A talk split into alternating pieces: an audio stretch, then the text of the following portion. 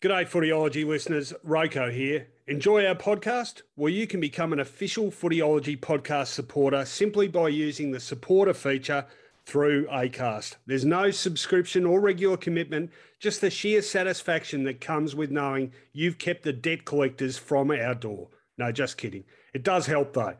If you want to get started, you just need to follow the support this show link in the show description. Thanks again, and now let's get on with it. Welcome to the Footyology Podcast with Rohan Connolly and Mark Fine. Good day, everyone. Welcome to the Footyology Podcast, uh, coming at you from two separate locations. Again, I'm in the Connolly Studios. Uh, should start commercialising those soon, doing a lot of work in there. And uh, my Footyology co host, Mark Fine, down at Southern FM in Brighton. It is the 1st of June. It is officially winter. And believe it or not, if you've been away for six months and you're, uh, well, you're not coming back from anywhere because everything's still locked down. But uh, we're inching closer to round two of the AFL season in June. Bizarre circumstances, but I guess we've become used to those now. As I say, a very good morning to you, Mark Fine. How are you going? Look, I'm really good. Uh, today's a big day, isn't it? Because in the state of Victoria, at least, it's the opening, reopening of cafes and restaurants, albeit cautiously, maximum of 20 people per section. But it just means that another layer of normality with a number of other types of businesses being allowed to trade today makes us feel as though we're getting back to the world that we were familiar with. Not necessarily perfect world, but one that we were familiar with, and that includes footy, doesn't it? Yes, it does. And uh, some more uh, news, sort of dribs and drabs here as we uh, get closer to that restart. June the 11th, Thursday evening, of course, the big restart with Collingwood Richmond uh, in uh, round two. Some other big games on the menu. Uh, we'll talk about that and a fair bit of other stuff. We've got a good vinyl and video segment today, looking back at oh, monumental year, I guess, in the history of the world for various reasons. Hmm. Uh, we've got some interesting life hack observations. Uh, and of course the rants. And uh, I've got angry again, so looking forward to delivering that. But uh, I'll tell you what, I wouldn't mind delivered to me right now, finding out it's a big, fat, juicy hamburger. Make it two. Make it okay. one for yourself, one for me. Right now, I'm hungry. I might I might make it three. I might have two myself. I'm actually I'm actually peckish this morning, and that would go down an absolute treat. I don't know what time of the day. There's no shut offs for good burgers. Look, Andrew's Hamburgers. We've been extolling their virtues for a couple of years now, and ever since we started talking about Andrews to today, not one thing has changed in their delivery of quality product. It just uh, they're 81 years young, by the way, but it is testament to their consistency that through COVID 19, through a changing world that we live in, they stick to what has made them so popular. What was the old saying? When you're on a good thing, stick to it. Might have been John Laws, but we can reprise it at 144. Well, unless unless unless you're Eddie McGuire, but yep, go on. at 144 Bridport Street, Albert Park, Andrews Hamburgers I just love the fact that I know exactly what I'm getting before I get there, and that is a quality burger from top bun, that's the rounded one, to the flat one on the bottom, and everything in between. Couldn't agree more. I tell you what, though, Finey, if I'm getting my house renovated, I want to be sure I know what I'm getting with that too. Where could I do that? Si- similar philosophy, really, from the top, from the roof to the floor and below even with basements and cellars and underground car parks all the go nowadays. You need a quality build, you need a quality reno, you need quality. And Nick Spartels of West Point Property has the form behind him, just like Andrew's Hamburgers. There's not been in his time any callbacks, anything but praise for the work of his company. And West Point Properties brings you the very best of renovations and new builds in inner southeastern Melbourne. So that's the place to go to, West Point Properties. great sponsors, and uh, we very much appreciate their support. All right, finally, let's waste no more time. Let's get straight into it. On Footyology News Feed. All right. Uh, well, plenty of news to talk about. Footy news, obviously, and um, we seem to have talked or given weekly updates on the same things, and we've got a bit of that. But we actually have got some more immediate news now, and with uh, games creeping closer, only a week and a half or so away. Uh, we've got some injuries to talk about, and some of them pretty serious. And the obvious thing I'm alluding to here is Lance Buddy Franklin, and uh, unfortunately for him, tearing a hamstring for the third time in 18 months. And he is looking at a stint of uh, something around the 10 week mark, unfortunately. Did it at training uh, last Wednesday, and uh, absolute disaster for the Swans, who we think might find it a bit tough this season anyway, as they go through, definitely go through a a rebuilding process, um, and now their uh, their best and most talented player looking at missing a considerable chunk of season 2020. It's a disaster for the Swans. Fine. It's a disaster for the Swans and for Buddy Franklin, not just for this season, but at 33 years of age, certainly his football before he was beset by these injuries over what now will be two seasons warranted his long term contract. But how many more games realistically will Buddy Franklin play? Well, you've got to ask. Uh, he's certainly.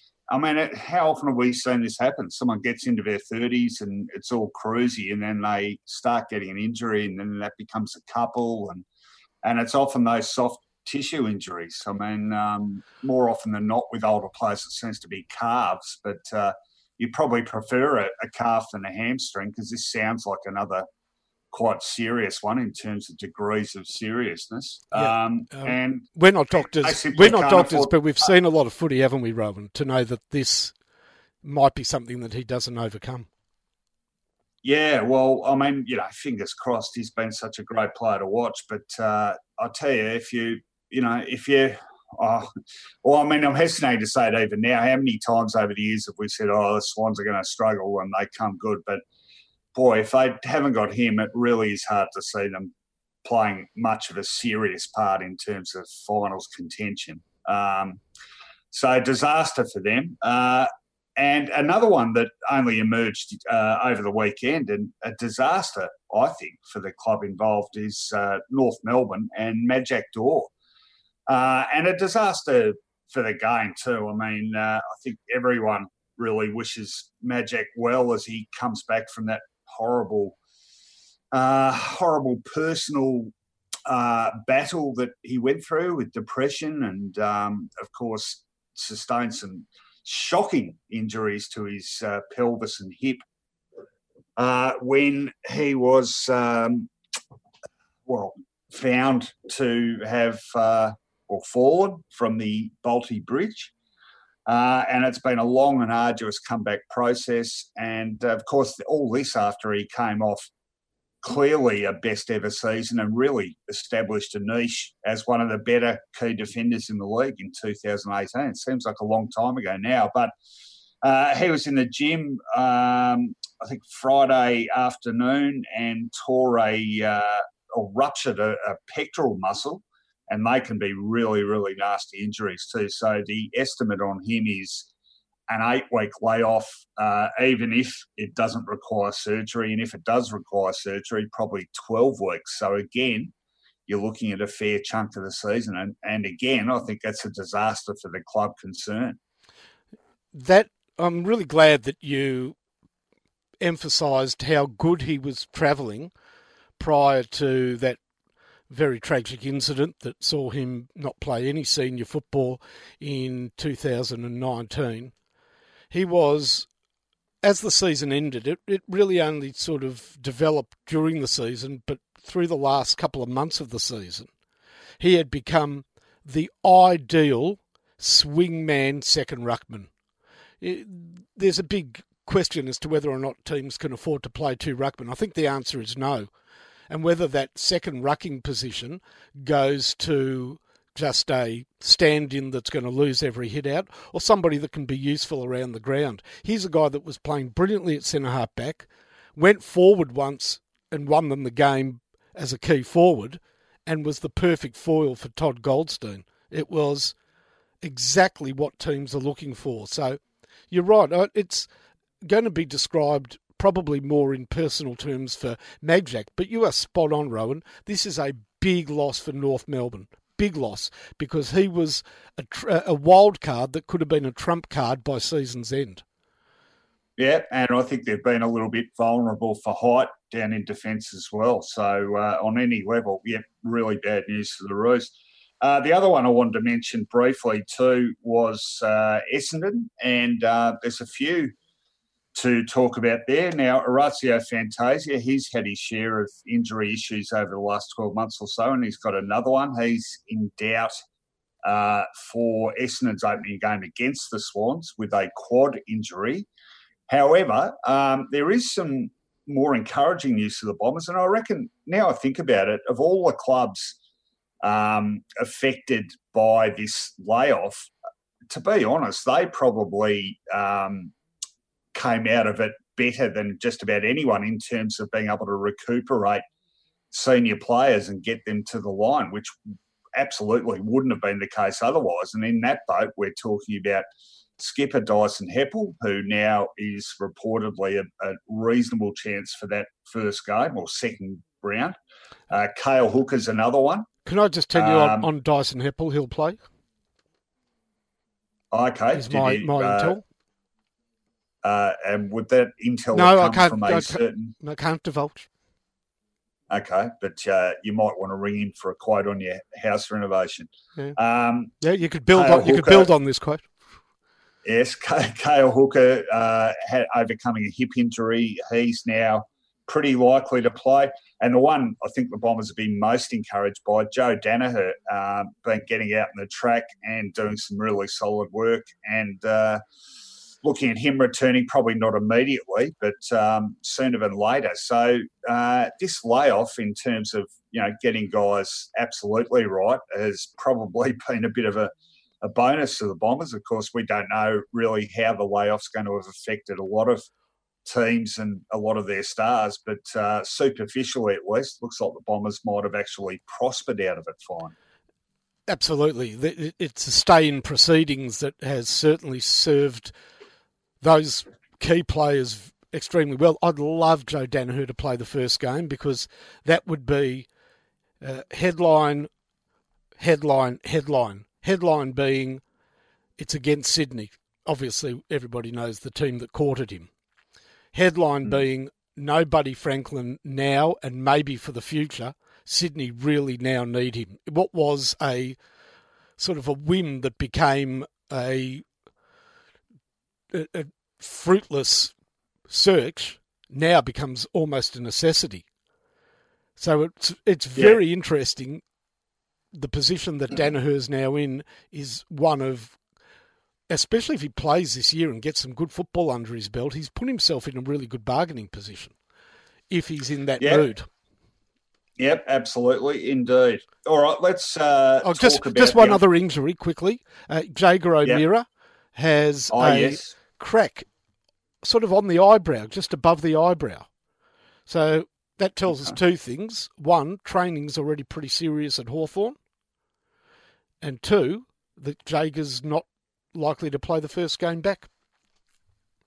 Well, that's a blow for them. Yeah, um, all right, uh, let's talk about it's been bubbling away for quite a few weeks now the uh, issue of the night grand final. And uh, the uh, we talked about this last week. The uh, the smart money seems to be on us having a night grand final this year because uh, various reasons. We won't worry about that. But um, John Ralph in the Herald Sun, and uh, I'm naming Ralphie here because um, I have had a, a, bit of a crack at him last week about the use of uh, revealed by the Herald Sun. And this story, I don't think, had one instance of that. So and it did appear to be revealing information. So if it's a conscious choice by you, Ralphie. Well done. I, I commend you for it. But, uh, you know, interesting story. And it was uh, that the AFL could delay that decision about the timing of the grand final uh, for up to eight weeks uh, because mainly logistics, um, the entire schedule could be thrown out by um, something. Well, could be thrown out by a lot of things. But here's the thinking that um, at some stage the WA teams and the SA teams have to return to their states after being in this Gold Coast hub. Uh, the WA quarantine rules are staying very much in place. I saw a poll actually, 90% of Western Australians support that. Um, and that, of course, requires a quarantine period of 14 days for anyone entering the state. How will that work? How can teams possibly go over there and play on the West Coast or Freo? Well, the the um, idea is this that we have a bye for um, a couple of teams each week, and that two teams would head over to Perth to play the Eagles and the Dockers. Uh, coming off a game, they would head to Perth and have the following weekend as their bye. Um, and then the weekend after that, which would uh, get around to 14 days, they would play either of those teams. The only issue there is that if they do institute a bye for everyone, it will push the end of the season beyond October 24th. That is the um, current scheduled grand final date, which also happens to be the day of the Cox Plate. And that is being cited as a major reason that the grand final might be played at night. So it wasn't to clash with the Cox Plate. So there's a few ifs and buts there, but um, anyway, the upshot is that uh, yeah, we we may not know when the grand final is until only a couple of months from it. Does that all make sense? Makes sense, but certainly shows that there's an agenda. All right, AFL Grand Final clashes with Cox Plate. Moonee Valley has lights. MCG has lights. Night racing very few people, I think, would be aghast at a nighttime Cox plate. Be be great, actually. Uh, I, I'd, I'd love to see it. Certainly like to see it more than a grand final. Therefore, if people are saying, well, it has to be at night because of the Cox plate, that's a one sided argument with an agenda. As far as a bye accommodating games in Western Australia, do we not at some point wake up from this nightmare and say to ourselves, all right, there's only so far you can go to make things happen. Imagine a team's got a bit of momentum going. They've won two or three games. Now go to WA, do nothing for 14 days, train in unusual environs. You're not going home at night to your own place. You've been shuttled back to a hotel then come out and play West Coast or Freo, enjoying all the luxuries of life at home, and come back to Victoria. Do you reckon, or, or New South Wales or South Australia or Queensland, do you reckon that team's momentum might be stopped? I that, do, that's just but, uh, garbage. That that idea, garbage. Well, I well, I, I don't mind it because what's the alternative, Finey? I mean, the those teams cannot stay in a Gold Coast hub for the duration of the season. You can't expect that. So let their supporters so, turn, turn on their state premier. And any state premier that thinks that the unnatural borders of a state is where their care for Australians ends. I'm really pissed off by this state this state closure business. You know, why don't we take it further? Why don't we close off towns? Why isn't Kalgoorlie cut off from the world? Why isn't a street in Kalgoorlie cut off from the world.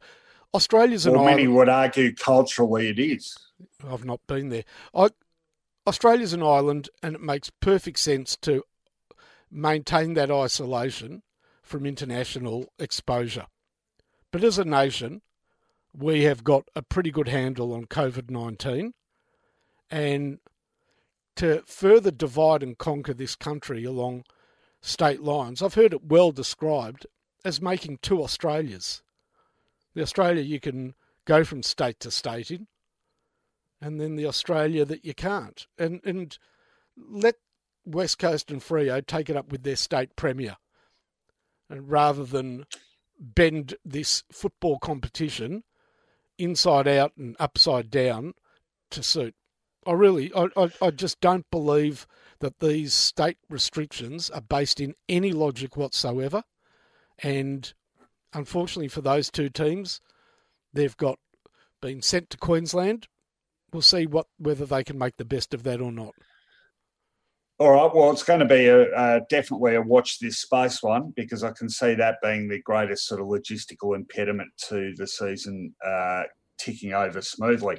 Now, um, just we'll finish up with uh, Gil McLachlan um, being interviewed on 3AW last Friday, and we have, like a lot of people, I think, been aghast at the suggestion that the shorter quarters introduced for this season uh, be kept as a permanent part of the game going forward. And it was good to see Gil McLachlan effectively scotch that idea. And the quote was, It's not something we're contemplating for next year. So he was fairly blunt about it.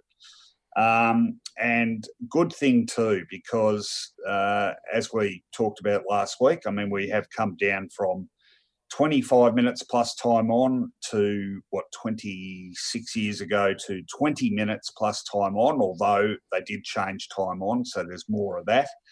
Uh, and now this year, for explainable at least circumstances, down to 16 and a half minutes. Although, look, many would argue that um, given that it doesn't look like we're now going to have to pack two or three games into a week for everyone, uh, that excuse is sort of run dry a bit too. Although um, I'm a big one for having consistency of playing conditions, and we've started the season under these regulations. So I think there's an argument there it needs to continue. But anyway, um, the media people trying to sort of push their agendas through, that was a bit of a blow to them.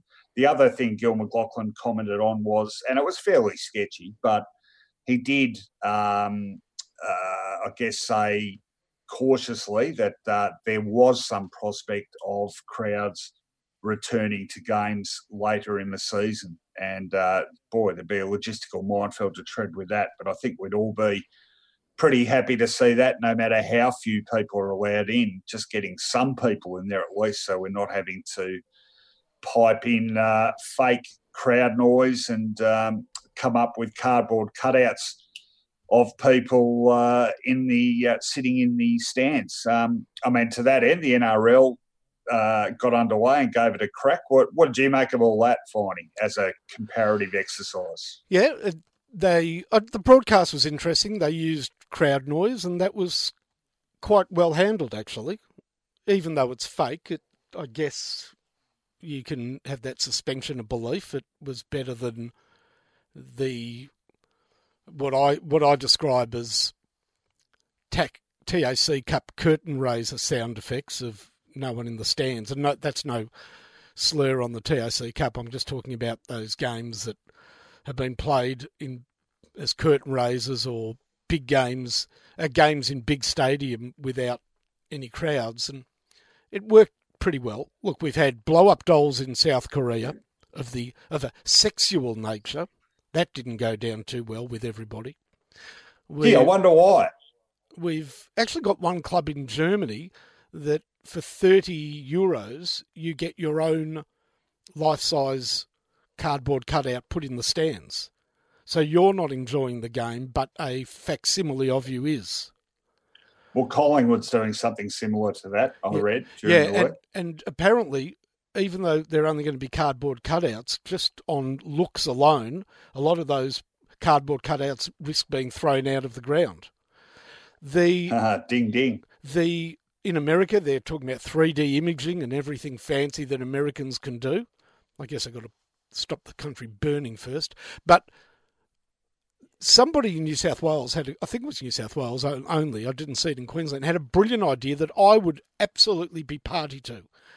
And it's not at the ground, it's for the fans. They turned drive ins into, so they were showing the games live in drive ins, and fans were dressing up, getting in their cars. They were able to order food from the food concession via their f- mobiles, uh, their phones, and when there was a, a try, horns blaring, lights going off, and a bit of sort of friendly car banter between the two sets of supporters, and dressing up your car was de rigueur. You have a few weeks of that, I think you'll have a lot of fun with it. I like that. I like that idea, and, and what better motivation to have uh, kept a few drive-ins around town. I think there's how many do we have in Melbourne? There's- I think there's a couple there's- still, isn't there? Yeah, there's Coburg and Frankston. Uh, yeah, Frankston, or there's one in Dromana. Is that the Dromana, one you're yeah. thinking of? Or, yeah, Yeah, I think- yeah, okay. I, th- maybe that's the one. I think And what- are you are you able are you, are you able to order footy food or is it drive-in food? Because I think drive-in. they're pretty similar. Uh, popcorn. yeah, Oh, popcorn. popcorn's a bit different. But I guess the funny thing is, you see, in the olden days, they used to charge per person at the drive-in, and you used to sneak people in in the boot. Correct. Now it's charged per car.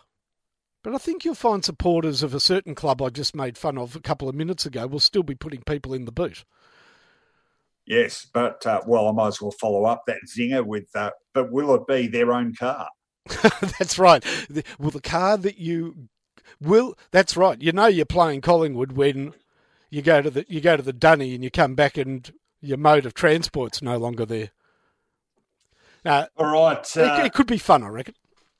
no, no, I, I do like that idea. I, I think it's a good one. Uh, Um, hey, you know right. what? You know what would be great if your team's getting Yeah. if your team's getting pants. Do you know how people leave early?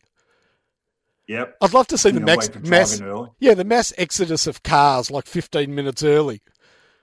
And you can wind down your you wind down your window.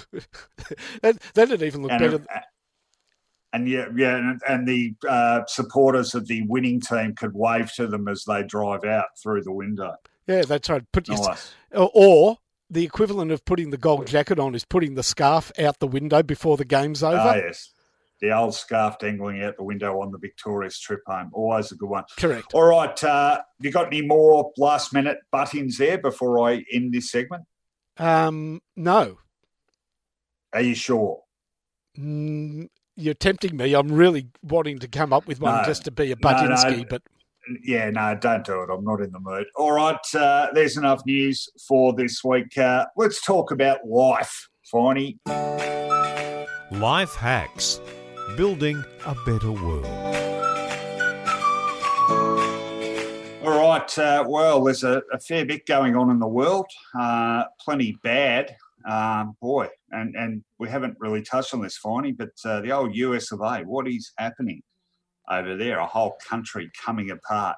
You could devote a whole show to that. Uh, just just on that, I, I've got to do my Badinsky. You know, in, on the news, we should mention that the USA have um, launched back into space for the first time in what is it, a lot, you know, a decade or whatever, through Elon Musk's company. And I was driving with my son, and the news reporter said the USA has uh, orbited back into space, and my son said, "About bloody time." And I said, "Oh, Is that did, right? did you do you follow space travel?" He goes, "No, isn't you? Isn't the entire country now in outer space?" the the way it sa- the way it sounded, he was. I'll tell you what. I, I've got to say that popular sentiment is not with America on any level, and I used to think it was just amongst students, but the rest of the world really is just shaking their heads at what that country can new depths that they can plumb. Yeah, well, uh, uh, some incredible images um, over the weekend on TV emerging um, from the various protests and rioting. And uh, I'm going to touch on this in the rant quite seriously Okay. because, um, uh, yeah, we'll get to that. No, look, it, it is really disturbing. All right, I'm going to kick us off with um, a bit of a tribute and uh, some sad news on Saturday, uh, the passing of Bob Hammond. Uh, now, plenty of people, I'm sure, listening might not be that familiar with Bob Hammond. If you live in Adelaide or anywhere in South Australia, you absolutely would be because he's an icon of South Australian football. Uh, why is he an icon of South Australian football? Well, um, a champion player. He played 234 games for North Adelaide, was part of three premierships, then went on to coach Norwood to two premierships in 1975 and 78. Uh, did coach in the VFL. He took over as Sydney's coach in 1984 after the mid season resignation of Ricky Quade. He then went on to become an AFL commissioner from 2001 to 2011 and uh, was inducted into the Hall of AFL Hall of, or sorry, the Australian Football Hall of Fame in 2015. Um, I've seen en- enough footage of Bob Hammond playing for North Adelaide in those uh, couple of, well, two of the flags. North Adelaide won back to back flags in 71, 72, and was just beaten in a very famous grand final in 73 against Glenelg, a game that he also played in. Terrific player. Um, and uh, a very forward thinking coach too uh, with Norwood. Um, won the Redlegs a couple of flags, did okay in the time he coached Sydney but also as a commissioner. Um, did some great work on the AFL Commission and 10 years on that commission. That is a, a really decent stint and a fair commitment. And look, I, I was fortunate enough to have a, a, little bit to do with Bob in his time, both as Adelaide chairman. That's it. Oh, sorry, I forgot to mention that. He was the inaugural chairman of Adelaide when they came into the competition in 91 and again uh, when he was working on the commission. And he was he was a lovely guy, uh, really really humble, um, a lot like a great mate of his actually, Barry Robran, another North Adelaide champion. Just a, a humble, um, down to earth, uh, you know, um, football person, you know, to his bootstraps. And uh, yeah, I was really sad to hear about his passing. He'd been unwell for some time, but uh, RIP Bob uh, uh, left a fantastic football legacy. So condolences to his family and friends. All right, fine. Bonds a tribute there. Just if I could ask, you said he was a great footballer. What sort of footballer was he, or who could you compare him to that we might be more familiar with?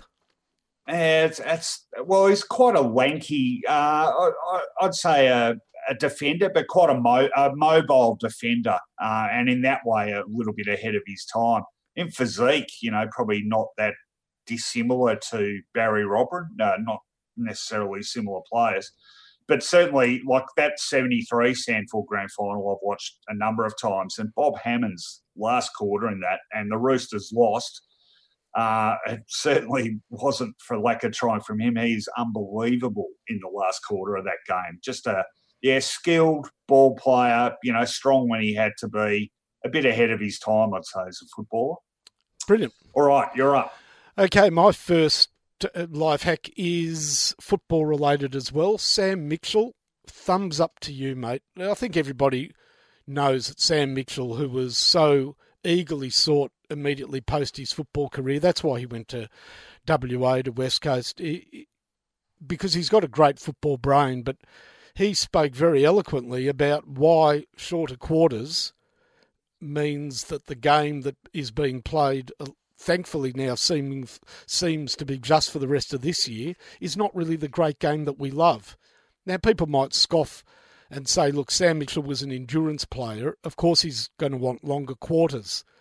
But he said that he always grew up knowing that Australian rules football was played by, it was the code played by most players on the biggest ground for the longest period of time. A true test of not only skill, strength, and courage, but also endurance. And to take that away from the game, he eloquently spoke last week and, and said that it just takes away this great element that is endurance, and that does bring your courage into question and does bring commitment and why training is so important. And that in long quarters, that is where true champions that he felt he was playing against great players that finished those quarters brilliantly and made it incredibly hard for him to keep up and that's how he set his standards and his mark. So from his perspective and I think it's a valid perspective, we lose something by shortening the game and maybe Gil heard that uh, prior to being asked those questions on 3AW. I, I hope that it helped tip the balance because it seems now that the wrong will be righted at the end of the year. Yeah, no, it's a, a, really good point. And you, when you mention that sort of late in quarters, the example I always think of is like Michael Voss's last five minutes in the 2002 grand final, which uh, in retrospect probably should have won him a Norm Smith medal. And uh, the debate about that actually forced a change in voting on or voting procedures on the Norm Smith medal. Mm-hmm. Um, what what was the forum Sam Mitchell said that in? Just I really don't know. I heard it on. Uh, I think it was eleven sixteen SEN. It was just played as a replayed piece of audio. But mm. Actually, you know what? It might have been on the ABC, and maybe he has. I think it was on the ABC, and maybe he has an affiliation there. But it was okay. But it was part of a. It was on the ABC, and it was part of a summary of the week in sport and presented as uh, sort of Sam Mitchell's take on the restart of the game, which he's excited by, but really disappointed that they're sticking with the shorter quarters.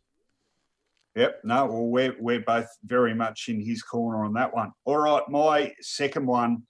Um, now on social media, I frequently um, get people asking me if I can, you know, help out with a retweet or publishing something on Facebook um, in terms of charities, and you know, 99 times out of 100, I, I try and help. But um, one that popped up uh, oh, about a week and a half ago that I, I retweeted, and it really st- struck a chord with me. Um, and uh, it's about a young girl over in Western Australia called Ruby, who very tragically is no longer with us. Now, Ruby was a a bright young 14 year old um, who was lost to a horrible thing called Marfan syndrome. What is that? Well, it's a connective tissue disorder. Uh, now, Ruby passed away in 2016. Her dad, Andrew, and a good mate of his, Miguel Hulme, who made contact with me on Twitter, um, have just last night completed a charity walk they've been doing around Perth called Walk for Ruby Jean.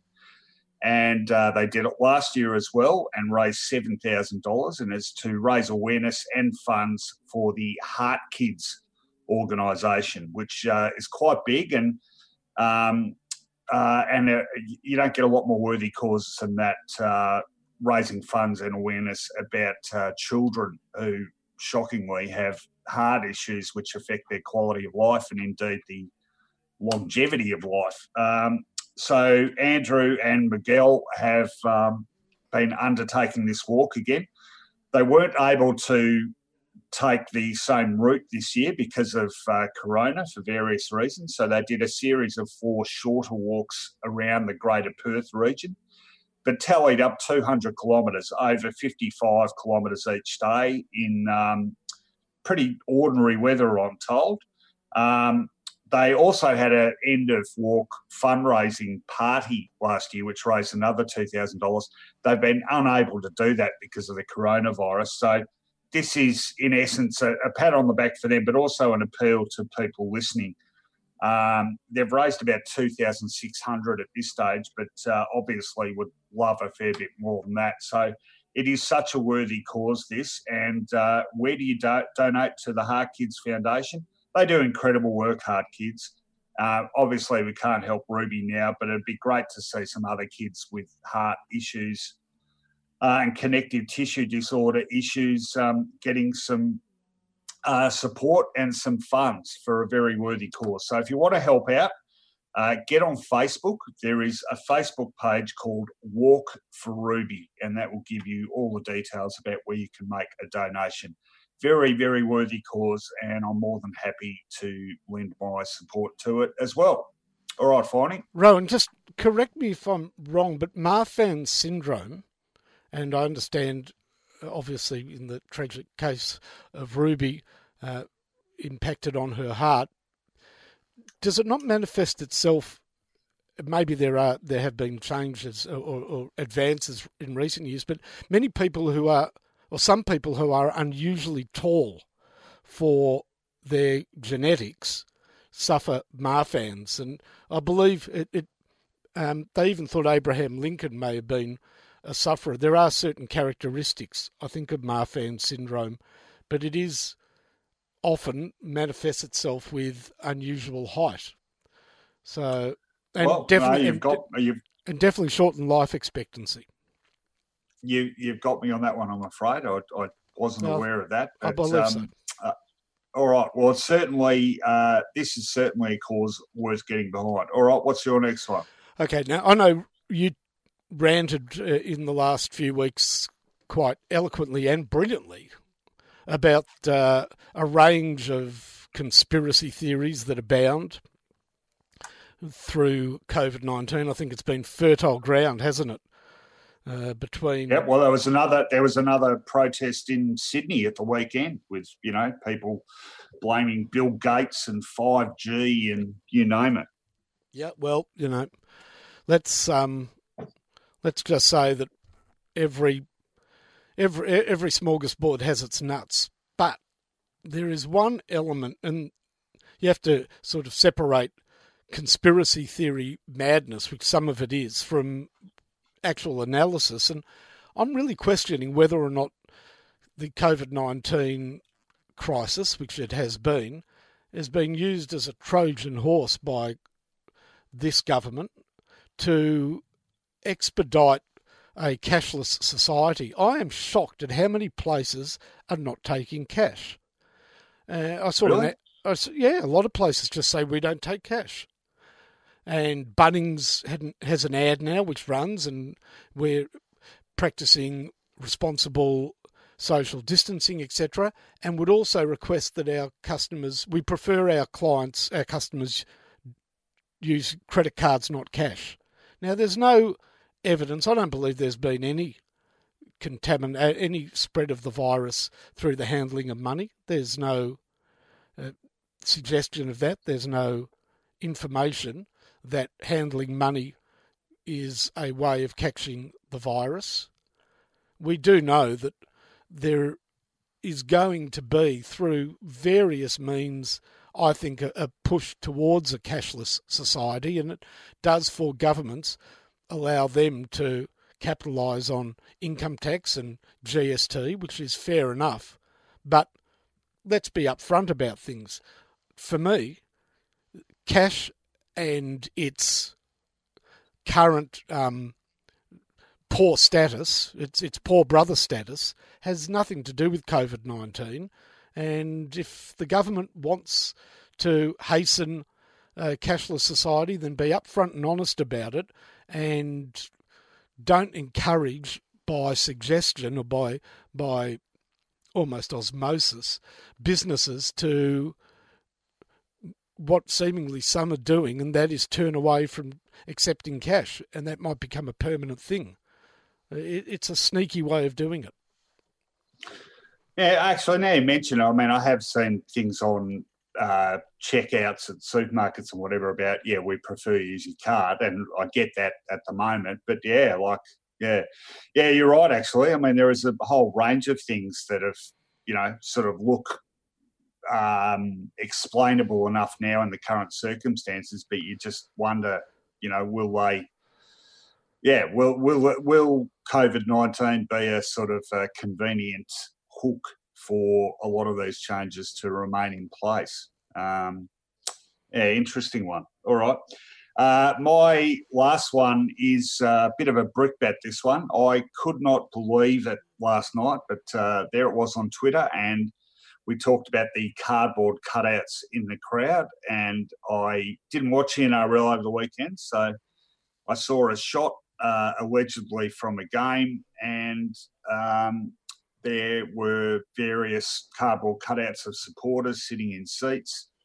And in the midst of it was uh, Richard Wilkins of uh, you know entertainment reporting of MTV fame, uh, seated next to uh, the one and only Adolf Hitler.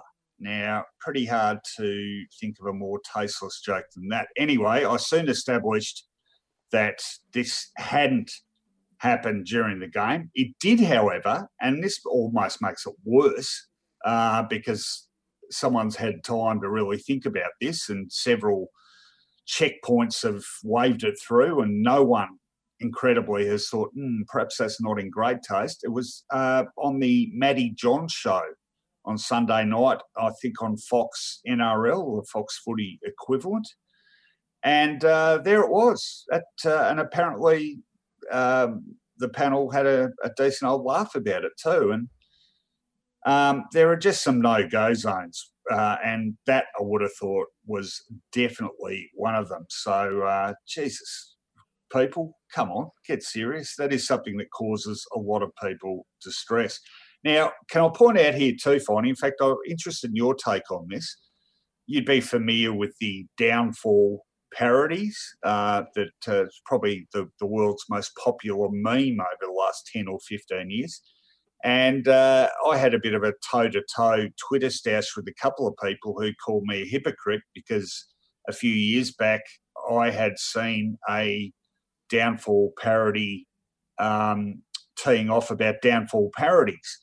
And uh, I observed at the time that was pretty funny. These people said that that made me a hypocrite because I was objecting to a cardboard cutout of Hitler in the crowd at a rugby league game.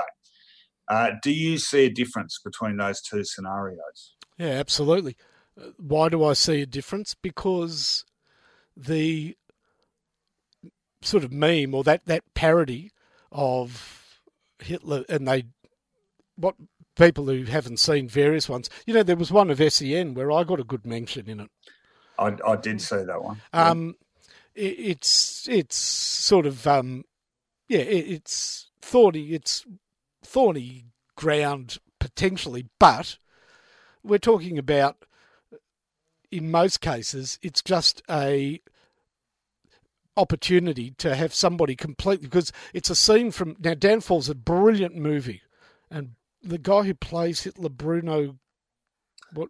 Uh, yeah, Bruno, Bruno Ganz, Ganz, I think. Yeah. yeah, he died died a couple of years ago. Outstanding performance, but uh, once it's it's in the bunker and and the Nazi uh, defense of Germany is flailing and they're about to be absolutely overrun by the Red Army and Adolf Hitler completely loses control and goes berserk. So this is an opportunity for whatever um, situation people want to do the dubbing for or the or the different subtitles.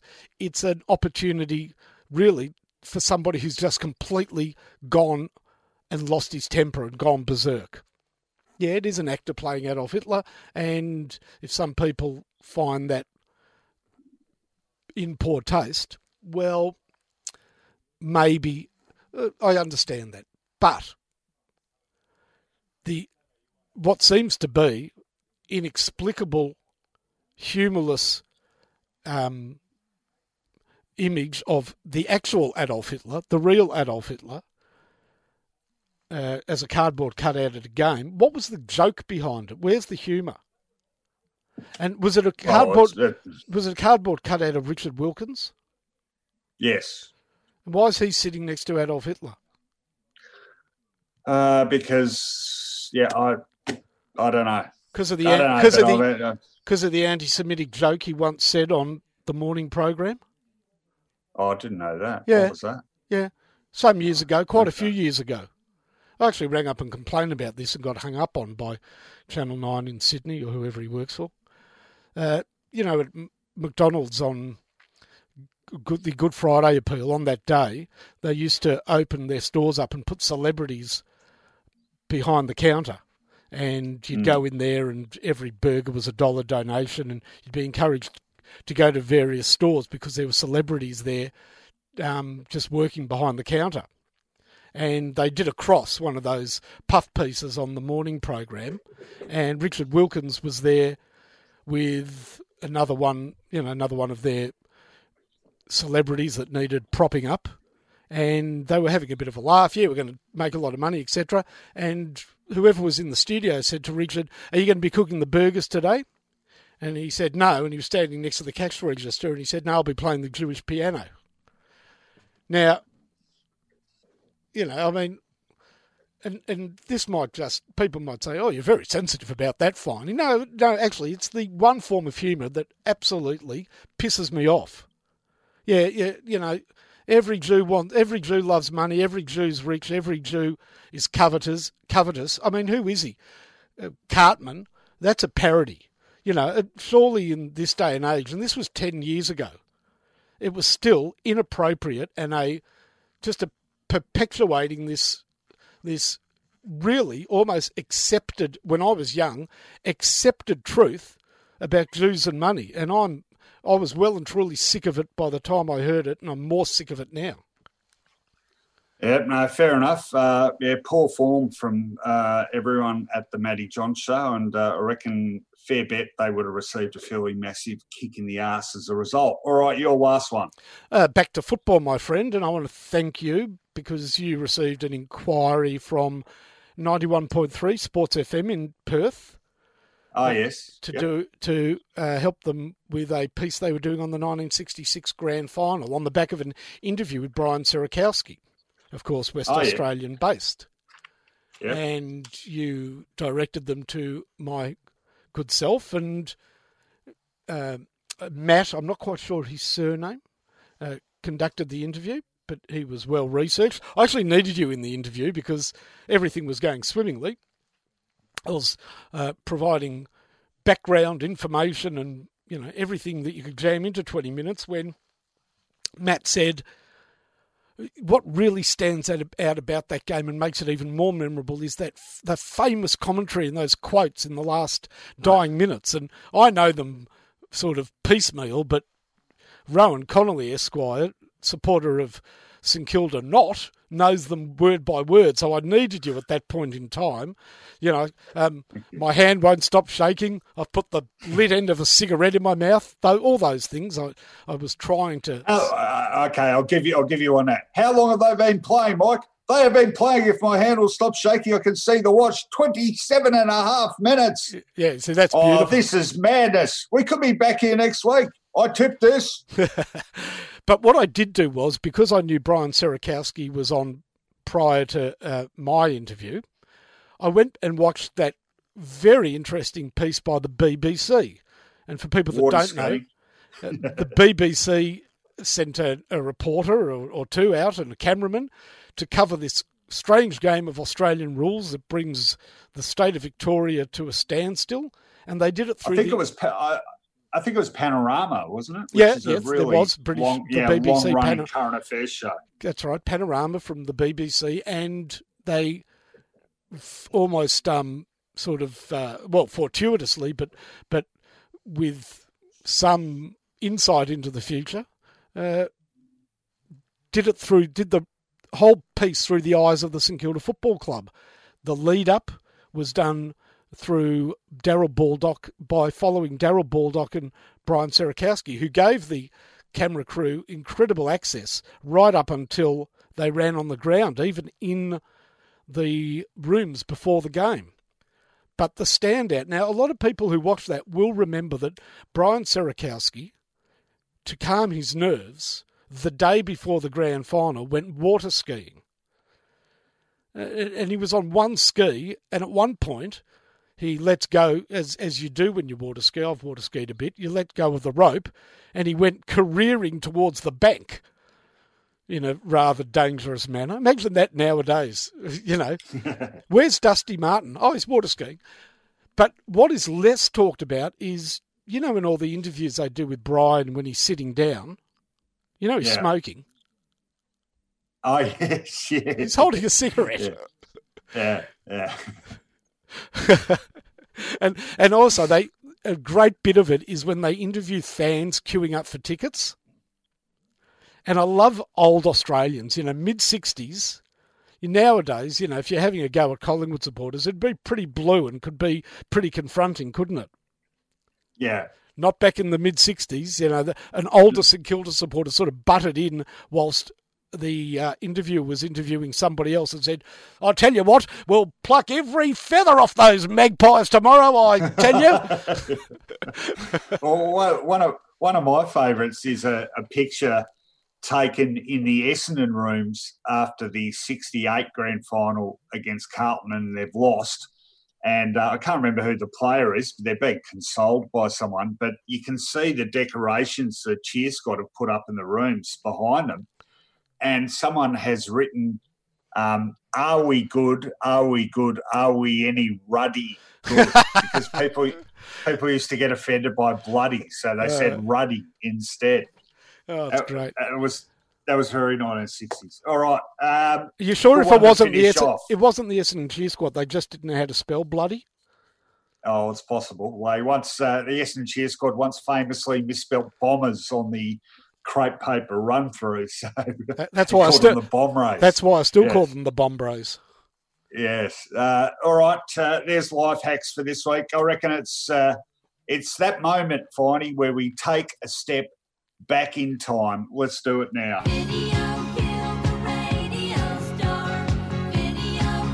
Vinyl and video. Pressing rewind on our favourite music, movies, and TV. Okay, favourite segment of everyone's this Finey. Uh, you had the honour of choosing the year this week. What have you gone with and why? I got with 1970.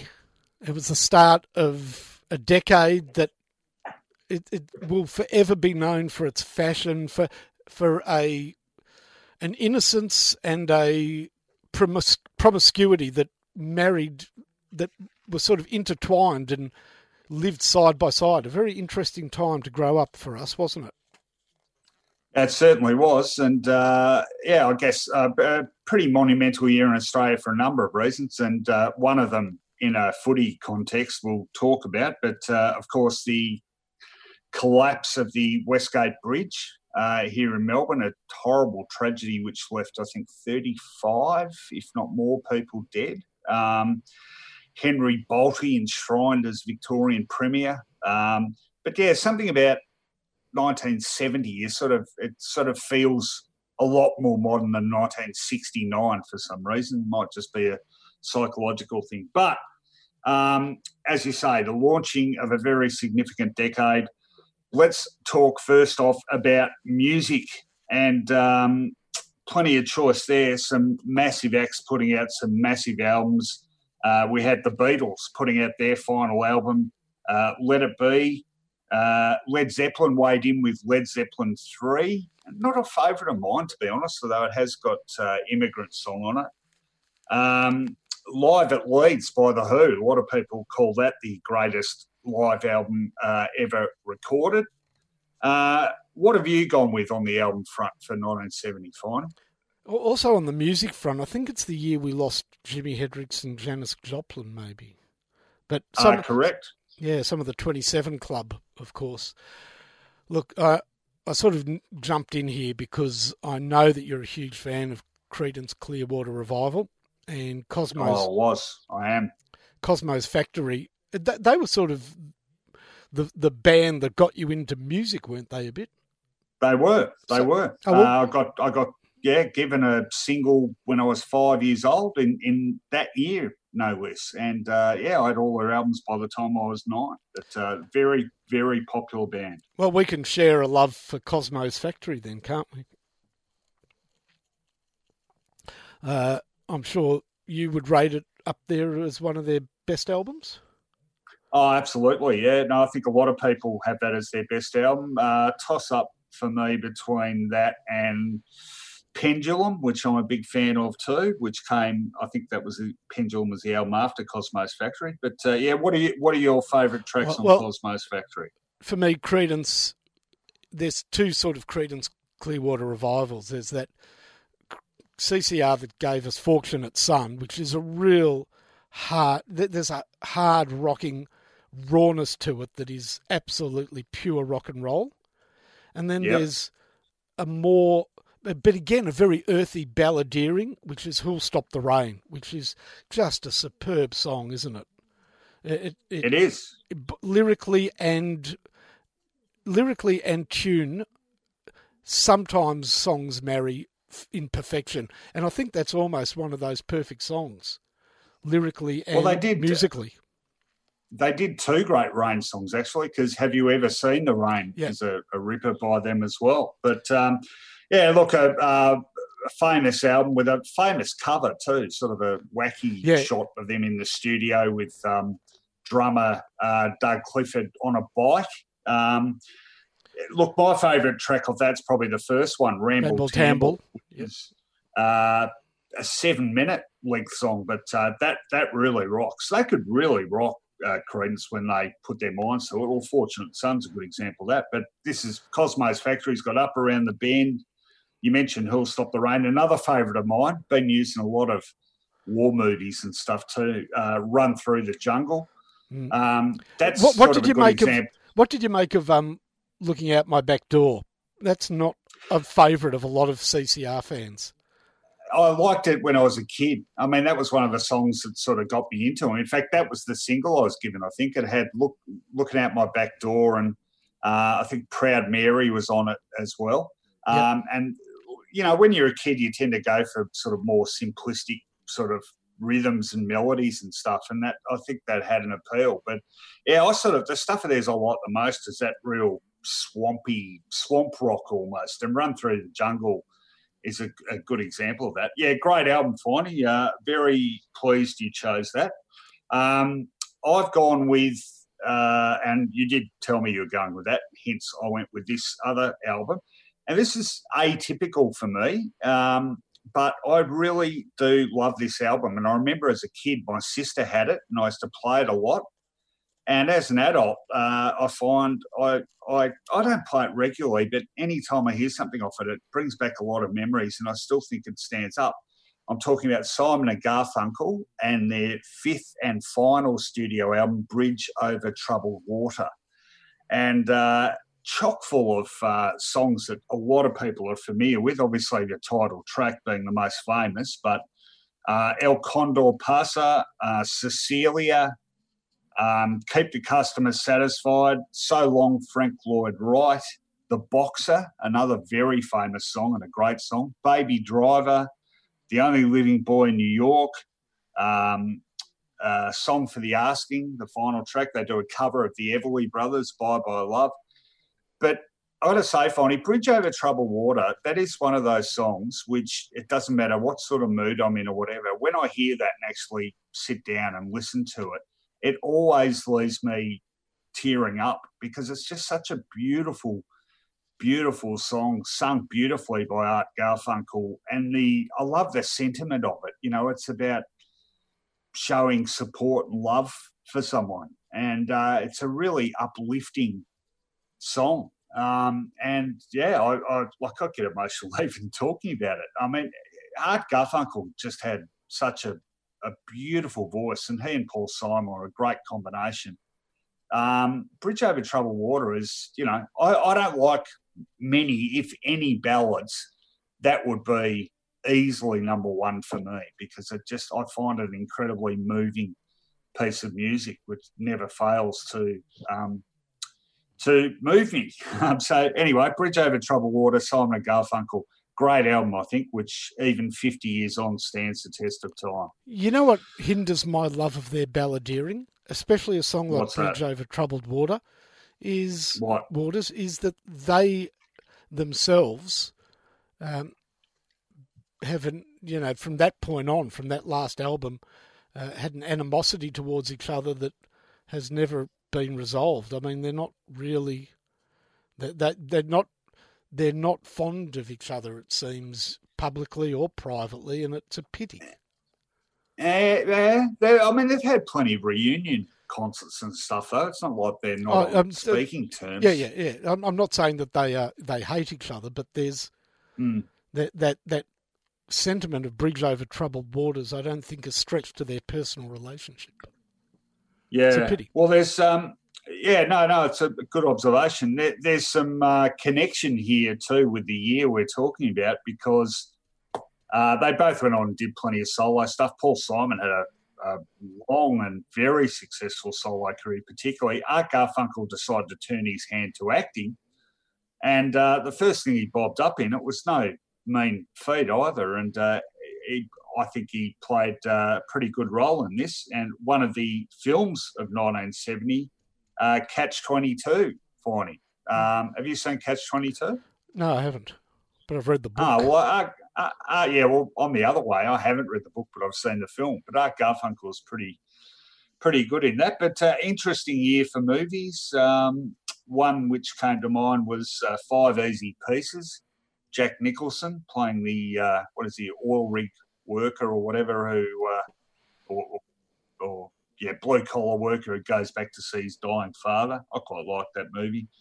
Um, yeah, it wasn't a huge year for movies, to be honest. In fact, what weren't you alluding to that? Yeah, I, I read an article written recently, 50 years on, will COVID 19 make 2020 the worst year for Hollywood since Black 1970, the year known as the least productive and most concerning year in Hollywood's history? And they gave reasons why it was so poor. Well, was it, everyone was stoned? That was the first thing I was thinking of. What, what were the reasons?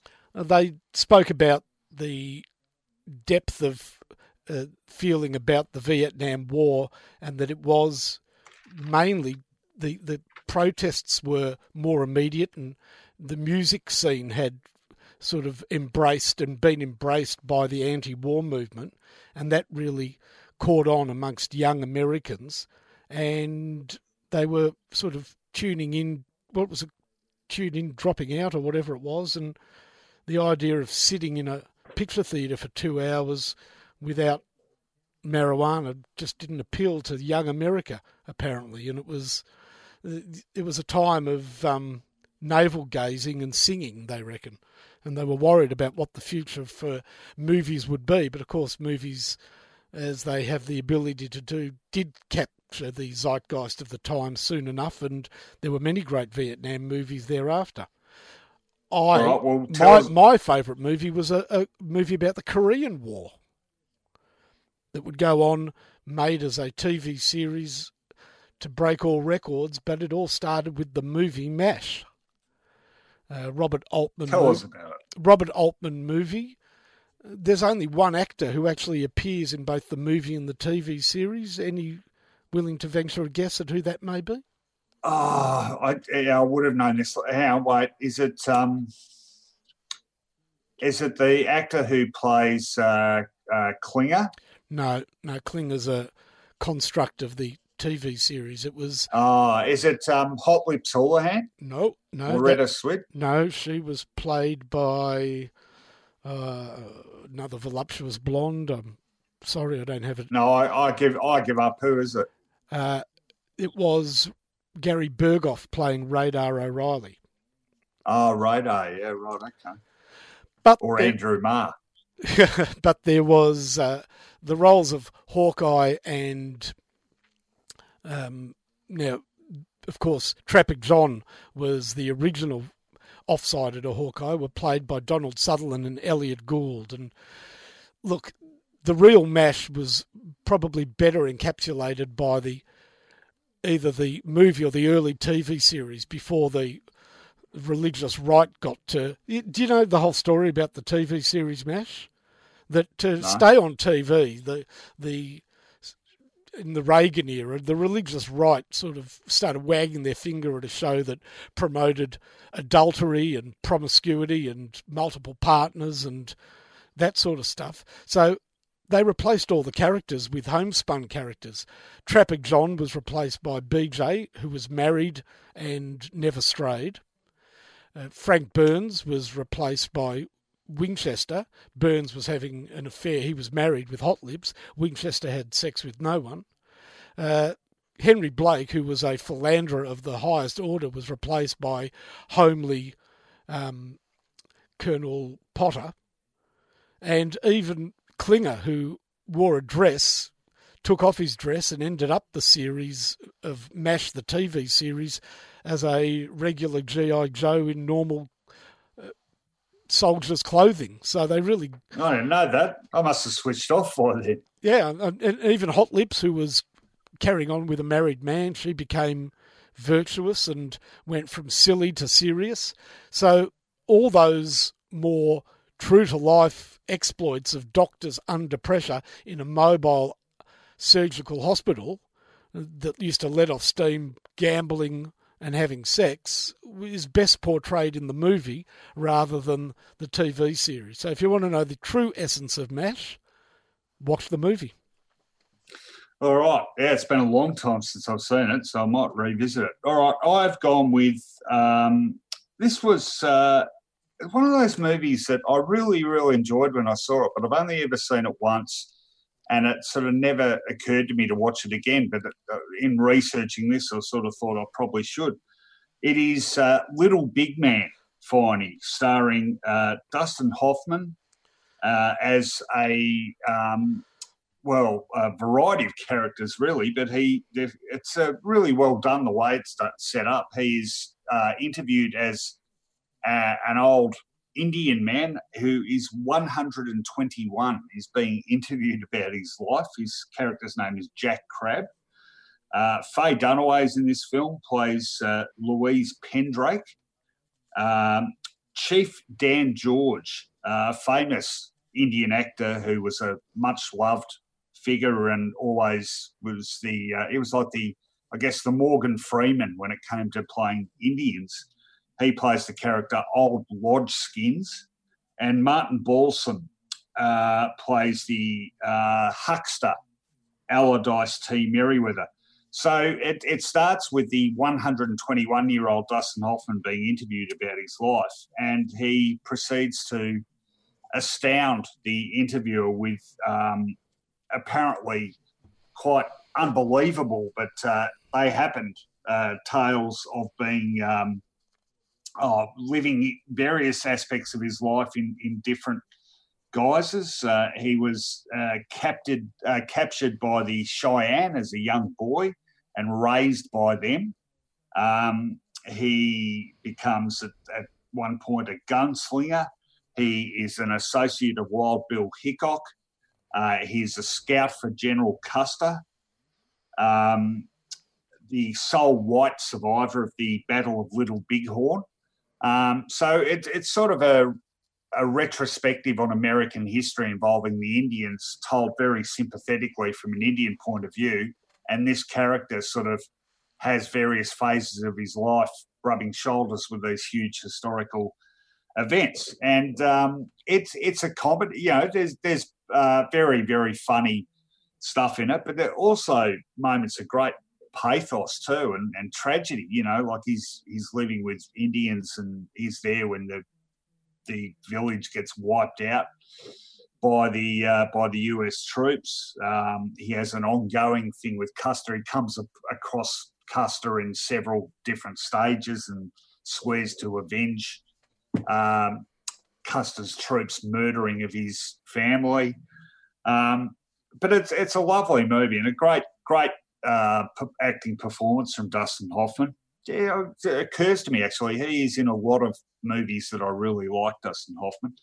But uh, almost my favourite moment, Finey. Uh, have you seen this film? No, it sounds interesting.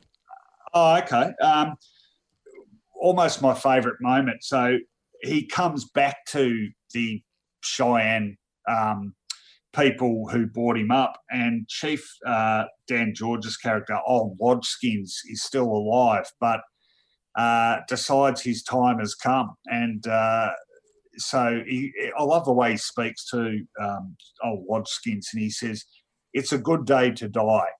So he marches off to the Indian burial grounds with Dustin Hoffman, um, who helps him sort of make his peace with the gods and lie down and offer himself to them uh, because he's had a good life and and uh, he sort of says his farewells and lays down to die. And Dustin Hoffman stands there watching him, and uh, all of a sudden, these storm clouds start gathering, and it starts spitting rain, and the raindrops keep falling on old Lodgeskin's face and preventing him from lapsing into unconsciousness and dying. And after about five minutes, by which time he's getting soaked, he lifts his head up and he goes, "Am I still in this world?" And um, and Dustin Hoffman says yes, and he said he gets up and he said, "Oh well, uh, sometimes the magic works and sometimes it doesn't." And uh, he gets up and they go off and to have a cup of tea, and he decides to die another day. Um, but yeah, oh, it's a, a, lovely movie, Little Big Man, and uh, well worth watching. And uh, I watched it a long, long time ago, but I think I will watch it again soon. All right, uh, let's get to TV, Finey. Uh, what do we have on a TV front in 1970? We had uh, the Mary Tyler Moore Show, The Partridge Family, The Odd Couple, McCloud. Uh, what have you gone with? Don't sell the Mary Tyler Moore Show short. That was a brilliant show that uh, had spin-offs. The um, was it the Lou? You know, the character played by Ed Asner. He had his own show. There was the Cloris Oh, Lou Grant. Lou Grant show. Lou Grant. Yep. Yeah. There was the Cloris Leachman show, her nutty neighbour, and brilliant acting by Ted Knight, and a young. Um, well, who's the guy who played um, the captain on Merrill Stubing on the Love Boat? He also was Oh, God. on that show. But my went for something that we've talked about a few weeks ago because of a tragic passing, but 1970s marked the beginning of the goodies on TV in Ah. the United Kingdom. Of course, uh, Goody, sa- goody, yum, yum. sadly, COVID 19 claimed the life of Tim Brooke Taylor, one of the three goodies, Graham Garden, Bill Oddie, and Tim Brooke Taylor. Famously used to get around on their bicycle built for three. Their adventures were hyper unrealistic but fun, uh, set in the real world, but a strange world where they uh, did anything for Queen and country, often bringing Tim Brooke Taylor to tears when God Save the Queen was being played, could convince him to do anything. And off they would go on various missions to keep England sane and whole. They would tackle things like the um, uh, the they went up to Scotland to battle a spider that was more bagpipes than spider. In their search of the Loch Ness monster, they uh, took on a giant kitten. They took on they played cricket at Lords. They basically ha- had a bit of a fun look at, and it was a bit childish, but a fun look at everyday life through the eyes of the goodies. And I reckon, No, you, you forgot you forgot the controversial one, breeding Rolf Harris yes, Rolf, captivity. that's right. Wasn't controversial at the time. No. And uh, the other one, uh, Ecky Thump, Ecky Thump, the, uh, northern the martial Lancashire art martial arts. of hitting somebody with a black pudding. But I reckon if you showed it to kids nowadays, they'd look at you blankly and think it was absolute crap, confirming how good it really was. yeah, no, I did love the goodies. It was amazing when Tim Brooke Taylor died recently, just the outpouring from Yeah. so many people of our vintage. And it, it actually made me think, like, I knew it was popular, but geez, I didn't know it was that popular. It was on, it was on at a great time, wasn't it? It was on. Yeah, was- massively popular in Australia, particularly. Do you know what time it was on? It was on when TV stations here, like Channel O, just started an earlier news service. So rather than get involved with the news or some at the at the time impossibly adult game show, kids would turn to Channel Two around five thirty or six and watch the goodies, much to their parents' absolute chagrin. Get this rubbish off. Yeah, and it was also um, replayed a lot Yeah. over the years, long, long after it uh, it ceased being filmed. All right, no, I love the goodies. Good, good call. All right, my choice uh, certainly won't go down the annals of great TV series, but it's one of those ones. When I was a kid, you know how when you're a, a little kid, you, you get crushed. I've got to say, my interest in the um, the other gender was aroused quite early in my life, and I used to have serial crushes on various uh, female TV identities. The first one was Rosemary Margan. Remember, Rosemary Margan used to do the weather Ads. Channel Nine personality and did ads, yeah, but she did the weather. And I used to run up and kiss the television when she came on to do the weather. Apparently, when I was about three three years old. Um, the the next uh, object of my affections was uh, Elizabeth Montgomery in Bewitched. Um, uh, I, it seemed to be a thing about sort of mother type figures almost, but uh, I, I loved her. And then this one, and the show I'm talking about is Nanny Nanny and the Professor. Oh my god! And uh, yes, and the actress was Juliet Mills. uh, English actress who's actually a bit of a dead ringer for Elizabeth Montgomery. Now I think about it, and she played the kind-hearted but slightly magical nanny who emerges from nowhere to care for an American family. Uh, consisting of Richard Long, who played Professor Harold Everett, a widower, of course. Weren't there a lot of widowers around in TV sitcoms? Um, and his three children, two young boys, Hal and Butch, and a young girl, Prudence, played by uh, Kim Richards, who would go on and become uh, even more well known in the show Real Housewives of Beverly Hills, which is still going. I think I don't know if she's still on it, but uh, yeah, it was it was sort of playing off the Mary Poppins genre of uh, magical mystery nannies with hearts of gold, and it was yeah, it was pretty syrupy and sweet. But I loved Juliet Mills, and she used to. Um, you know, foresee things happening when she'd always know when someone was going to knock on the door or the phone would ring, and she was always getting the kids and the professor out of um, various uh, uh, situations that involve themselves in, uh, whilst always being able to rustle up a beautiful home cooked meal for them all. Um, she was a beauty, Juliet Mills, and uh, yeah, I used to watch Nanny and Professor religiously in those years. Uh, oh, I was on a couple bit later here, 71, 72, being you know when I was about five or six years old. I don't, I, I haven't forgotten this though, Finey. I can't remember how old I was when I saw it, but whilst she made Nanny and the Professor, or just immediately after it finished, uh, Juliet Mills appeared in a film called Avanti with Jack Lemmon um, about two people who go back to uh, go go to Italy to repatriate the bodies of their dead relatives. Uh, and there's a scene where Jack Lemmon and um, Juliet Mills are skinny dipping. And uh, there's Juliet Mills sort of sitting there quite happily, full frontal nudity, waving to these people on a boat. And I'm thinking, my God, that's the nanny, naked. Um, anyway, Nanny and the Professor ran from 70 to the end of 71, three seasons and 54 episodes. Rohan, when you watched the movie Avanti and Juliet Mills appeared full frontal naked, did yes. you do a Rosemary Margan and go up and kiss the TV? Uh, I didn't. Uh, no, I didn't. I can't remember what I did, but I was still young enough to not have done what people are suspecting of. I, that show, The Nanny and the Professor, I always used to get entangled with. There were three shows, I could never tell them apart.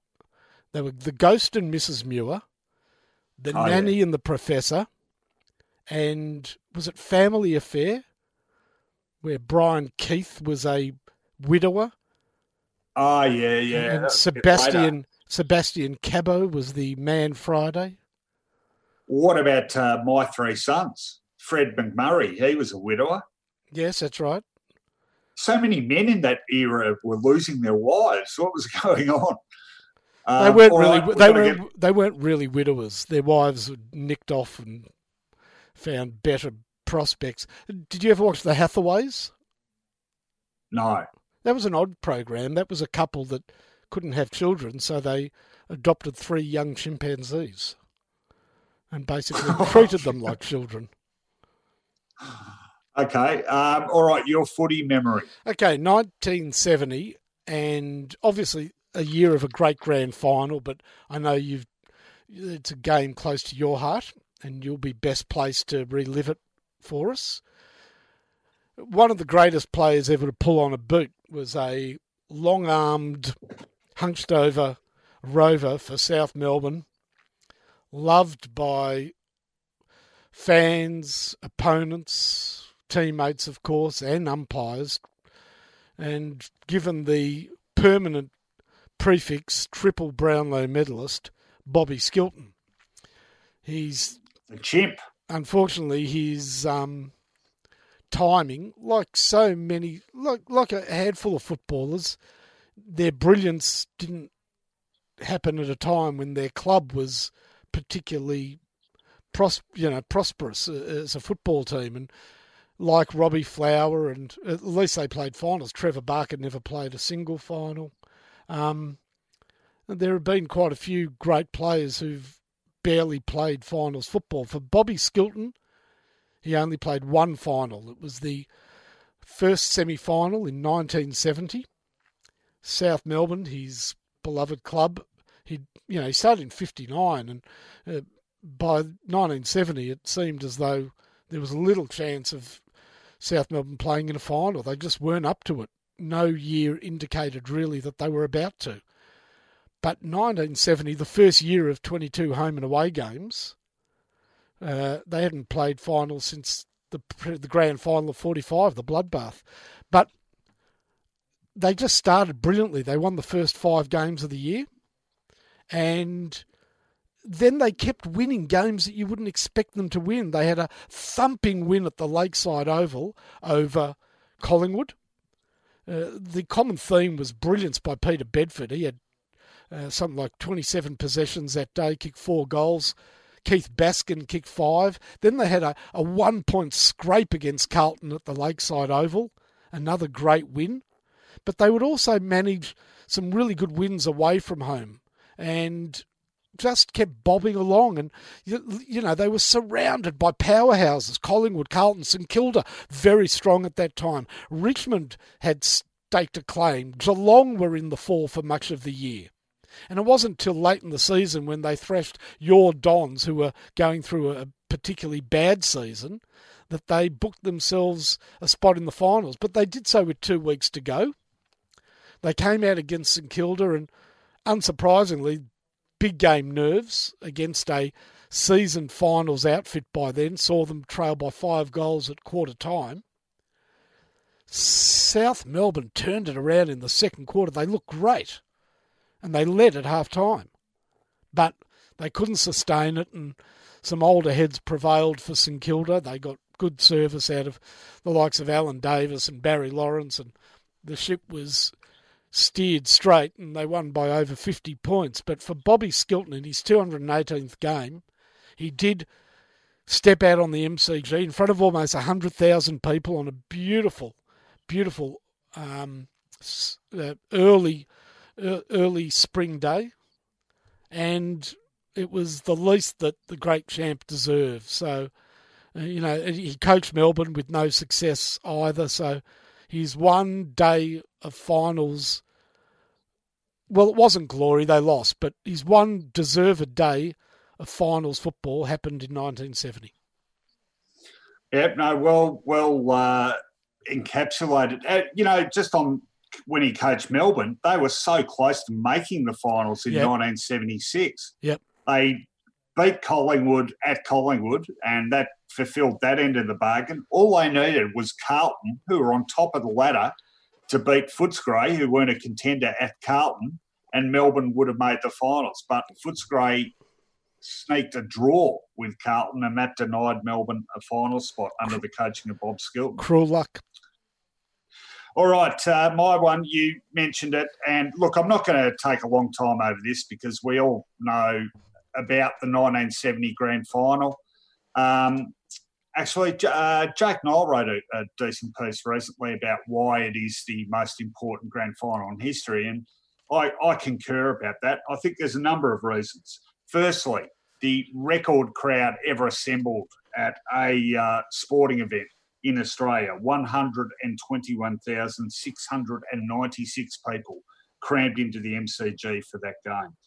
Uh, a record comeback in a grand final, and amazingly, in an, in an era where to come back from those sort of margins was almost unheard of, Carlton came from 44 points down at half time, famously retrieving a seven goals plus deficit to win the premiership. Amazing stuff. It contain it's a game which contains the most famous mark in football history taken by Alex Jesaulenko over Graeme Jerker Jenkin. It featured the most famous uh, one hit wonder, if you like, grand final performance, that of reserves player Ted Hopkins, who came off the bench at half time and kicked four goals to play a huge part in Carlton getting up and uh, pinching that premiership and uh, you know it's a game with it's it's a game of a real fast flowing game, plenty of scores, obviously, plenty of drama, obviously, but a great game to watch just purely for the football quality. Um, none the least, and you, I know you're a big fan of the '67 Grand Final, Finey, and in, in a way, a game ahead of its time. But this, uh, uh, the third quarter of this game, I reckon, is right up there with it. And uh, geez, talk about fast scoring. So Carlton come out for the third quarter, 44 points down. The Blues kicked seven goals in 12 minutes in the third quarter to almost hit the front within half of that third quarter. And that, in a way, it makes the win even more amazing because Collingwood actually steadied, got back to a lead of three goals um, early in the last quarter, and then Carlton came again and managed to overhaul the uh, deficit. But seven goals in 12 minutes in that third quarter burst. Just amazing to watch if you haven't seen it. It is on YouTube, there's several versions of it. And uh, the ifs and buts of Collingwood obviously were enormous and uh, kicking themselves. They'd beaten Carlton three times during the year, including the second semi final. And talk about missed opportunities. You're 44 points up, but I was thinking as I was looking at the quarter by quarter scores, fine. At quarter time, well, you wouldn't have, they were so far in front, you'd be thinking, oh, it's not going to cost us. But it should have been all over at quarter time. The scores at quarter time were three behinds Carlton, Collingwood, four goals, eight, 32. So they had a five goal lead up by quarter time, but having kicked four, eight, it should have been absolutely all over at quarter time and certainly at half time as well when it was 44 points. All right, uh, the most famous grand final in football history, no question about that. that can I ask you one question about it? Of course you can, because uh, what would be a segment without you butting in? Go on. Well, that's not true. That's not butting in. I'm just asking you a question about the grand final. All right, no, ask me. Ask me a question. Go on. Did Ted Hopkins water ski the day before the game? oh no, he's a fan of water skiing. In he fact, was an Australian, was the Australian champion. Correct. Yes, yeah, interesting. Uh, he's had an interesting life, Ted, because uh, he famously, well, he retired not long after the grand final, uh, after 71, I think, only played another handful of games and uh, became a poet for a while. And uh, I tried to interview him early in my journalistic career about the 70 grand final, and he only wanted to talk about his poetry, he didn't want to talk about the footy. And then, of course, he ended up um, in football statistics uh, involved with Champion Data for a long time and then set up his own statistics company. And he um, hasn't been well in recent years, Ted. He had a, a stroke uh, quite recently. We interviewed him on Marngrook Footy Show a couple of years ago. But uh, Lost uh, I think was, he's was hang- pretty hard of hearing. I, I, used to catch up with him quite a lot at Prahran Market, and um, yeah. he was pretty pretty mutton Jeff. He also worked for a couple of years as a ranger on Mount Buller. Yeah, okay. Uh, well, he certainly had a, a, varied existence, Ted, no doubt about that. All right, that is it. That is vinyl and video for this week, 1970 Revisited. How about we do some serious ranting, Finey? I'm looking forward to yours, and uh, mine is very different, so let's do it. On Footyology, the rant off. All right, Finey. Uh, well, we, we did talk about what's been going on in the US over the last few days. Pretty serious stuff, um, but uh, pretty serious um, side impact as well, which uh, oh, it's got me a bit fired up, and I've prepared a little rant about it. Well, I'm always interested in a fired up Rohan Connolly and what he has to say. Three, two, let's have it. I'm pissed off with the American media, Finey. I mean, how dare they attempt to cover the wide scale riots going on in the US at the moment and not expect to cop a rubber bullet to the torso, a blow from a baton, or a shot of pepper spray to the face? I've spent most of the last 24 hours keeping an eye on the explosive situation via my Twitter feed, and it's staggering just how many of the press corps have managed to be in the wrong place at the wrong time. Surely it's just a series of pure coincidences that yesterday alone, at least a dozen people obviously working as journalists, carrying clear means of identification, were all somehow dealt with in brutal fashion by armed police and National Guardsmen, apparently there to protect the public and keep the peace. It has to be just bad luck, doesn't it? I mean, a whole score of foreign correspondents over the past couple of centuries have managed to cover full scale wars where thousands have been killed and managed to escape unharmed. That would seem to indicate that for centuries, even the sworn savage enemies of nations at war have known enough not to directly target the media representatives of those enemies because they acknowledged they weren't armed, presented no threat, and were simply trying to report news as it happened. But wouldn't you know it, there's a domestic upheaval local journalists are attempting to update the public about, and one after another, they're somehow finding themselves on the wrong end of a law. Because, you know, standing out of the way of protesters and police presenting a piece to camera clearly poses a clear threat to public safety. And fair go, it's pretty hard to tell the difference between someone throwing rocks at a police car or looting a store from someone holding a microphone talking to someone else holding a camera while another crew member holds a microphone. The American media should have known better than to test their luck. They could have at least consulted the black communities on that score. I mean, they've had shocking luck with American police for a long time now. Just ask George Floyd. Oh, that's right, we can't because he's dead. But you know, forge a check in a convenience store, and what do you expect to happen other than to have someone subdue you and then throw you on the ground anyway and put their knee on your neck so you can't breathe until you die? And I'm pissed off with all these people claiming that the US president has had any part to play in all this unrest, Finey. How ridiculous. As if there's any connection between Donald Trump's long established history of racism and dog whistling and overzealous authorities feeling more empowered to take out their prejudice on victims with impunity. And as if his obsession with so called fake news, accusing news hosts of murder, and constant references to the media as an enemy of the people over the past four years would in any way have led to them being treated like criminals now by law enforcement, not to mention Trump's supporter base. Look, the media cause all this by questioning what's going on in the White House. If only they knew their place like they do in spots like, you know, Russia. They really know how to keep things under control, particularly come election time you know what, Finey? I reckon it'd be a good idea to have the Russians keep an eye on the upcoming US elections in November just to make sure everything goes smoothly. I don't know why no one's thought of that before. Oh, actually, hang on. That seems to ring a bit of a bell. Sarcasm at its purest, speaking to a sad truth that is America today, unfortunately. Well done. Uh, yeah, no, thank you. And uh, quite seriously, what is going on uh, to the media there is an absolute disgrace. You have to see some of the vision of this stuff to actually believe it. It's quite, it's just head scratching. All right, your turn. Are you ready to go? I am indeed. All right, three, two, one, rant. No rant today, Rohan. Not even close. But a tribute. A tribute to an amazing woman who has defied all probabilities to celebrate her 90th birthday on Friday.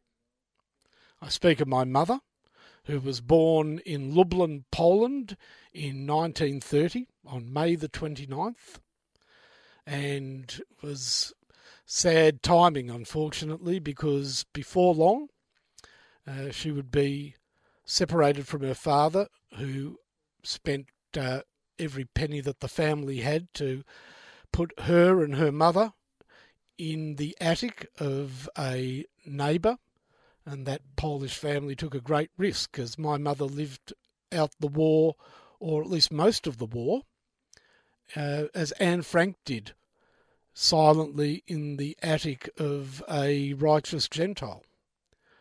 Uh, she was able to survive the war with her mother. They came to Australia met my father and they enjoyed a, a wonderful marriage. And when my father passed away almost a decade ago, or eight years ago, thereabouts, uh, we worried for mum because she was determined to keep living on uh, where they lived on her own, and she's made a damn good fist of it. And even through COVID 19, which has been particularly difficult on old people, my mother plays bridge four times a week. She still drives. She's to describe her as um, lucid would be denying the fact. She's as clued in, sharp, and ready for a stoush verbally as she's been all her life. Very feisty woman.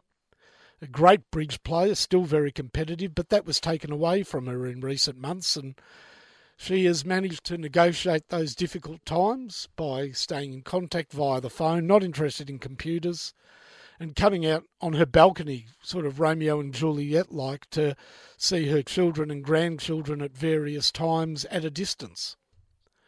And, you know, it was just great on Friday to sit down with my two sisters and other a couple of other members of the family, still observing the rules that were in place for limited number of people that could be over there. A couple of grandchildren came and, you know, my mum was really moved and letters were read out. But what really touched her was uh, people reaching out on my two sisters' Facebook accounts and, and friends of my sisters just paying great tribute to Lucy and the woman she is, and they know her as always goes out of the house beautifully dressed, hair done perfectly, won't leave the home like me or you, Rohan, in tracksuit pants and half done up. A real, real elegant lady with plenty of years ahead of her. So it's not around. It's a tribute to my beautiful mum, Lucy. Oh, very, very well spoken. That's uh, very heartfelt, I can tell. And uh, a very, very happy birthday to you, Mrs. Fine. No so, mean uh, feat at all to get to 90 years of age. So I wrote a card, and, you know, it was a, we all wrote cards, and it was generally something that she'd really like, you know, from Natalie and the kids, my kids, how much we love her, etc. But the last sentence made absolutely no sense to her and would only make didn't even make sense to my sisters. And you know what the oh. last sentence on the card was? No. All the best as you head into the nervous nineties. uh, so no one's a cricket fan. All right. no, certainly not. Do, do, you know? I've got to say. Do you know how many uh, birthday cards of my family members I have used a cricket reference, either about the half century and raising the bat or something like that. Um, yeah, we, we've got to come up with some new material. Uh, all right, we're done. Finally, another epic length show. we know how to talk. Um, we do. all right. Uh, speaking about tributes, uh, I think we've got a couple of very uh, helpful sponsors who deserve a quick tribute. We do indeed. Big thank you to Andrew's Hamburgers, 81 years young. So only nine years younger than my mum. They've both had great innings and still going strong, the pair of them. At 144 Bridport Street, Andrews Hamburgers for the best burgers. And you know what? Now is the right time to capitalise on good property and a great position deserves a great property. And who better to turn to than West Point Properties? Nick Spartels. He's done it for Dyson Heppell. Scott Pendlebury and Mike Shee, and he can do it for you guys as well. Thanks to our great sponsors, and you always thank who else, Rohan?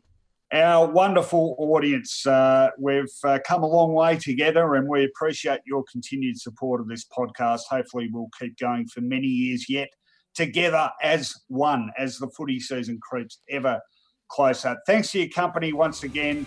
Uh, we'll see you next week.